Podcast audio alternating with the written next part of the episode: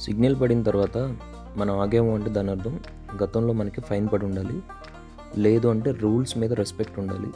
లేదు అంటే ముందుకు వెళ్తే ఏమవుతుందనే భయం అన్నా ఉండాలి. సిగ్నల్ ఆ తొక్క అని ముందుకు వెళ్తే మన లైఫ్ డేంజర్ జోన్లో పడినట్టే.